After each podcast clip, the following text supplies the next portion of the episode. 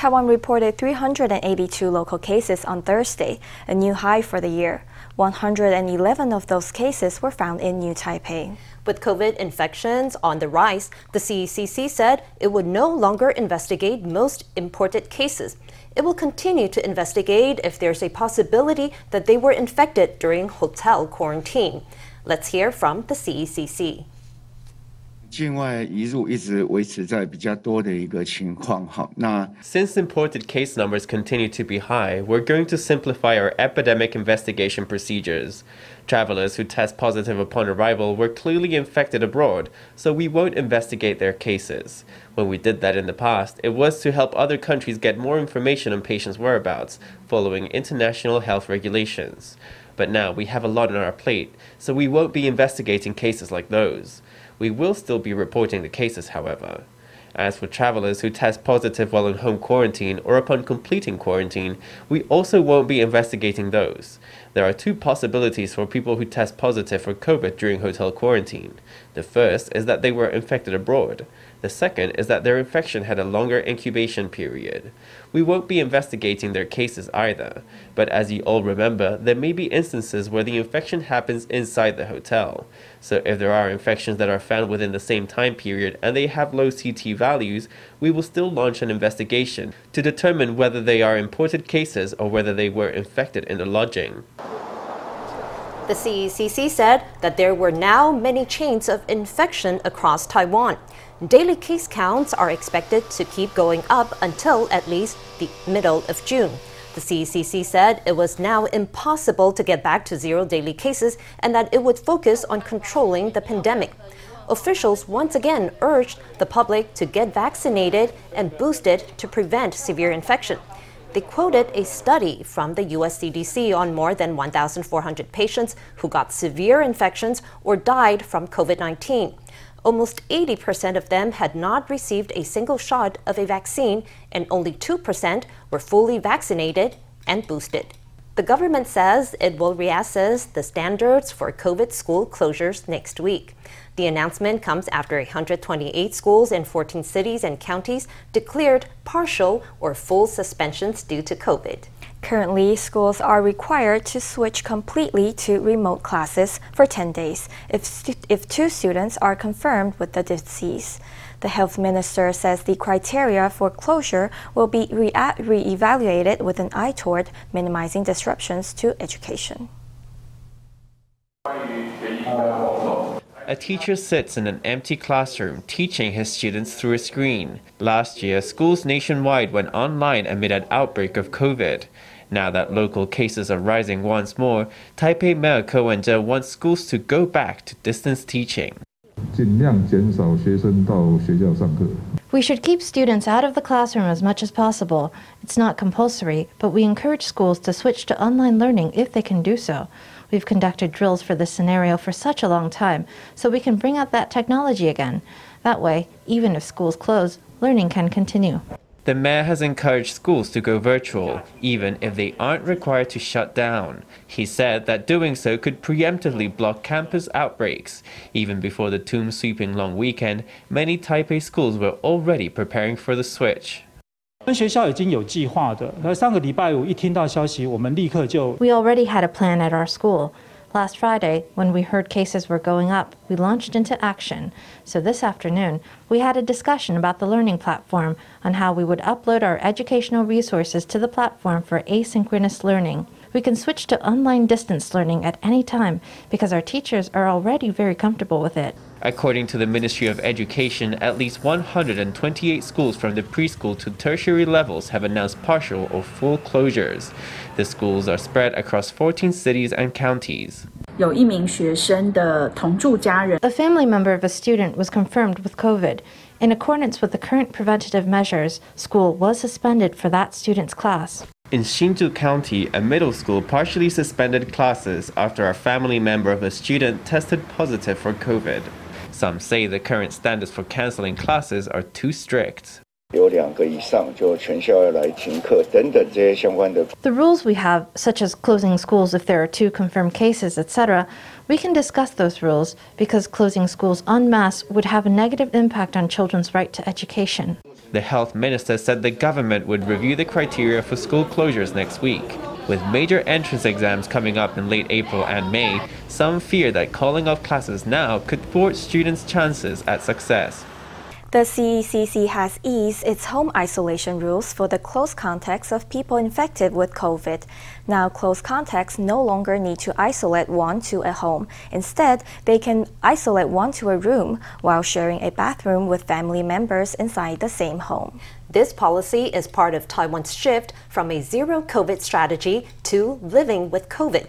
Experts say the success of the new strategy will hinge on Taiwan's vaccination rate and its access to antiviral COVID treatments. In shifting from zero COVID to living with the virus, the C E C C has eased its rules for home isolation. Close contacts of confirmed cases can now isolate one to a room inside their family home and may share a bathroom with family members. But doctors advise avoiding this arrangement if there's a vulnerable family member. People in isolation should not use their hands to touch anything outside of their rooms. The other more important thing is that there should not be any people from high-risk groups in the family home, no older adults or people with underlying illnesses. Ideally, all the family members should have had three vaccine doses. Taiwan's quarantine period was shortened one month ago. Since then, its domestic case count has shot up. According to government data, there have been more than two thousand two hundred local cases from January first to April sixth. Doctors say it's no longer easy to avoid infection. The most important thing now is to ensure sufficient medical capacity and to reduce the rate of severe illness, they say. If we don't let people get exposed to the virus, then our collective antibody level and state of immunity will never be able to achieve the effect of herd immunity. We would effectively become the orphan of the world. President Tsai Ing-wen said that Taiwan's new COVID strategy was geared toward reducing the severity of the disease. Experts say the policy should focus on boosting vaccination among older adults and preparing an adequate stock of antiviral drugs. Currently, Taiwan has sixteen thousand courses of the remdesivir injection and seven thousand five hundred courses of oral antivirals. That's not enough for Taiwan's population, coming out to just one course per one thousand people. Based on our past experience, our experience in dealing with influenza, the goal is to have enough medication for at least five percent of the population. You need to get closer to one million courses to have enough. Experts urged the government to procure more antiviral drugs fast. With COVID cases continuing to rise, the government's next challenge will be to control the epidemic severity and to drive up booster coverage. With COVID infections increasing, the Hualien County government announced on Thursday that the National Middle School Athletic Games will be held this month with no spectators. Throughout the six-day event, only athletes, coaches, and staff will be allowed into the competition venue. All people at the venue will have to provide proof of having received at least two doses of COVID vaccine or proof of a negative rapid test taken within the previous two days. There will be COVID protocols, including temperature screening and thorough disinfection after each day's competitions. Next Saturday's concert for athletes will be postponed to July. New Taipei City has organized a lecture series to promote vocational education. The winners of national or international high school skills contests will go to local junior high schools to share their stories of success. City administrators hope the lectures will encourage youth to pursue a variety of trade skills, such as advertising, web design, and computer graphics. This is Wang Yuxuan. She won first place in the National High School Skills Competition for her artwork. At first, I felt tired and stressed, but after practicing every day and encouraging repeated failures, I began to get the hang of it. This is Wang Jianhong. He's another gold medalist at the National High School Skills Competition. His dream is to build cars. I've liked to make things by hand since I was a child. That's why I enrolled in the molding department. The competition is very exciting. Even if you encounter many setbacks, you can succeed as long as you don't give up and move forward. To mentor young students, the New Taipei City government has organized a series of lectures at local junior high schools. The lectures are given by winners of the National High School Skills Competition or International Skills Competition. The winners share their experience with youth to encourage them to pursue vocational skills. F T V reporter Stephanie Yang and Jian Shifeng in Taipei. U S House Speaker Nancy Pelosi is set to visit Taiwan, according to Japanese media reports. Following a visit to Japan, Pelosi plans to travel to Taiwan on Sunday, which is the forty-third anniversary of the Taiwan Relations Act. This would be the first visit by a U S House Speaker in twenty-five years. Let's hear from the international law expert.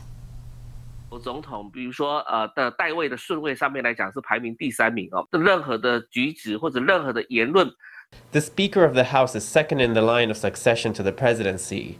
Any actions and any remarks she makes represent the position at the highest level of the government and Biden's own stance. A Taiwan visit would mean that she is monitoring the strategic balance of the Indo-Pacific region. The timing of the visit would underscore Washington's commitment to Taiwan's defense. The expert says Pelosi's visit would be an unmistakable show of support for Taiwan from Washington. He said that amid the Russia-Ukraine war and the rising Chinese threat, her visit would emphasize the U S commitment to the Taiwan Relations Act. Taiwan's foreign ministry has not confirmed the visit. When asked for comment, it said that inviting officials to visit was a key part of, of advancing relations with the U S, and details on any potential visit would be released at the appropriate time.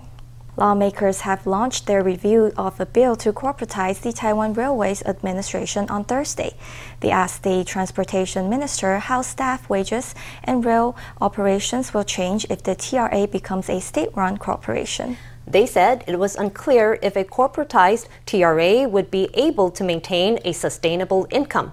Lawmakers also expressed concerns about a potential strike of railway workers slated for May first. At the legislative yuan on Thursday, lawmakers raised concerns about a potential railway strike on May first, which could disrupt travel over the Labor Day long weekend. The transport minister said that extra bus services may be offered to handle passenger volume.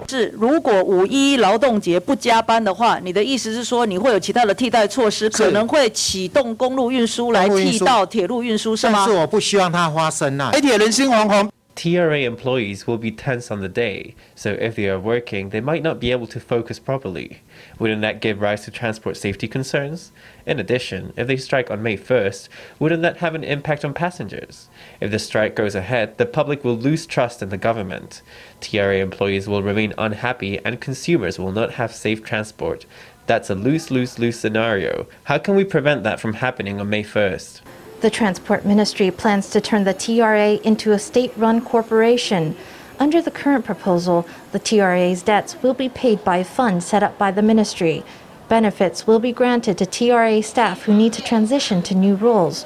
During a review of the proposal on Thursday, lawmakers said that some parts of the plan remained unclear. Of course, they are concerned about their rights and about whether their future salaries will be affected. But what's the thing they are bringing up the most? It's whether the T R A will be able to support its operations in the future. They are concerned over whether the company or the industry can have a stable income and a vision. Will the company continue growing? The Premier has proposed three objectives for the corporatization: transport safety, employee welfare, and reform. With these three objectives in mind, let me ask, how will employee salaries differ after the railway is corporatized? Facing resistance from rail workers and doubts from lawmakers, the Transport Minister has his work cut out for him. The D P P has picked its candidate for the Pingtung Commissioner election. The hotly contested primary was decided by a telephone poll of more than three thousand people. Legislator Zhou Chunmi came out ahead with fifty-eight point nine percent of the vote. Her nomination will be formalized on April twentieth at a meeting of the party's Central Executive Committee. Supporters celebrate. The poll results are out. Lawmaker Zhou Chunmi is flying high.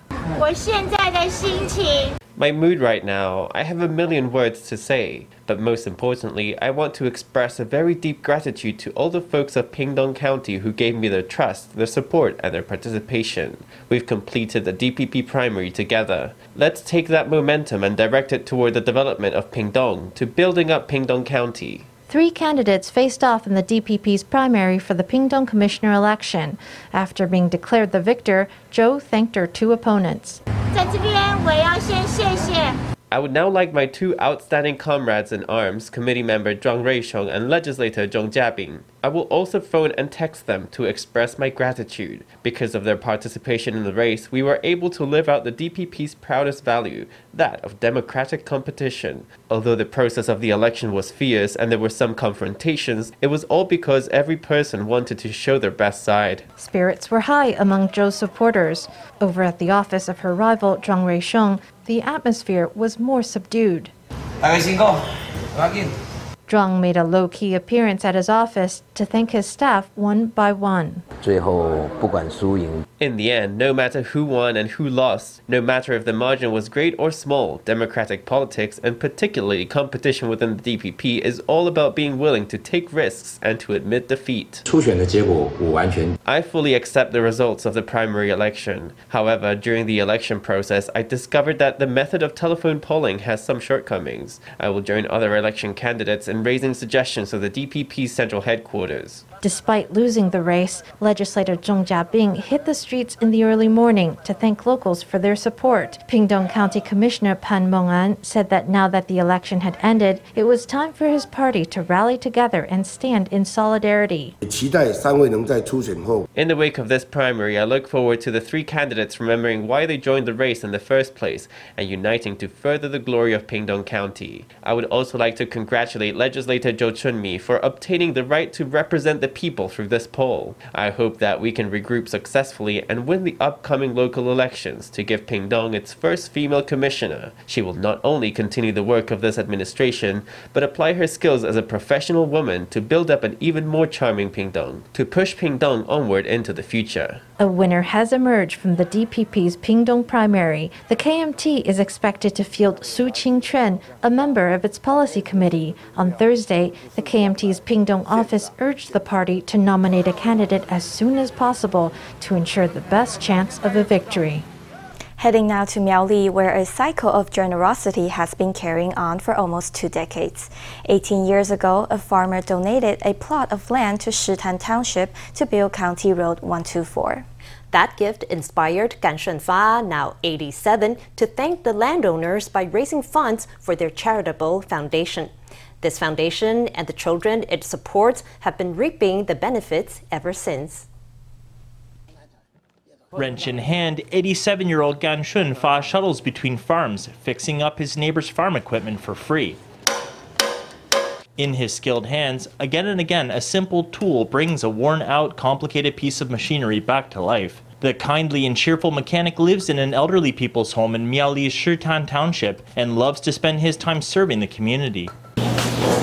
This walk around the neighborhood to collect donations was a project he began eighteen years ago. A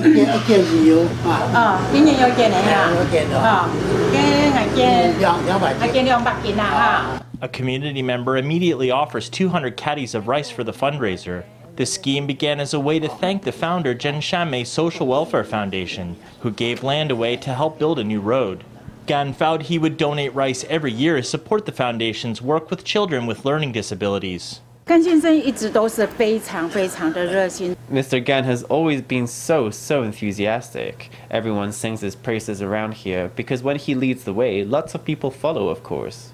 At first, just five people joined the fundraiser. Now more than thirty people take part annually, donating forty-five hundred caddies of rice, providing two months' worth of rice for more than four hundred people cared for by the foundation. We had even more this year than last year. During the pandemic, we were very grateful to the people of Shitan and to Mister Gan. Mister Gan has made an appointment with me. He says he'll keep going until he's one hundred.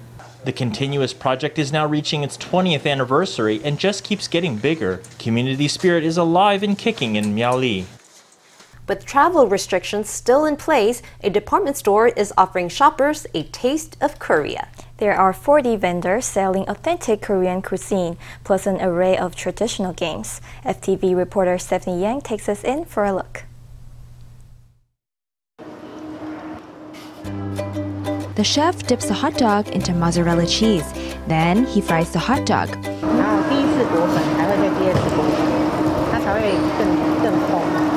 After that, the hot dog is coated in a sweet flour batter before toppings like oatmeal, chocolate, and ramen noodles are added. Korean corn dog is a popular street food that's sold in night markets in Seoul. Now, you don't have to fly to Korea to get a taste. This is a Korean street food that can be seen everywhere. In Taiwan, a standard hot dog tends only to be a hot dog by itself, but in Korea, mozzarella cheese is added. We created some new flavors. Oatmeal, chocolate, and ramen are added on the outside of the cheese to make the hot dog crispier.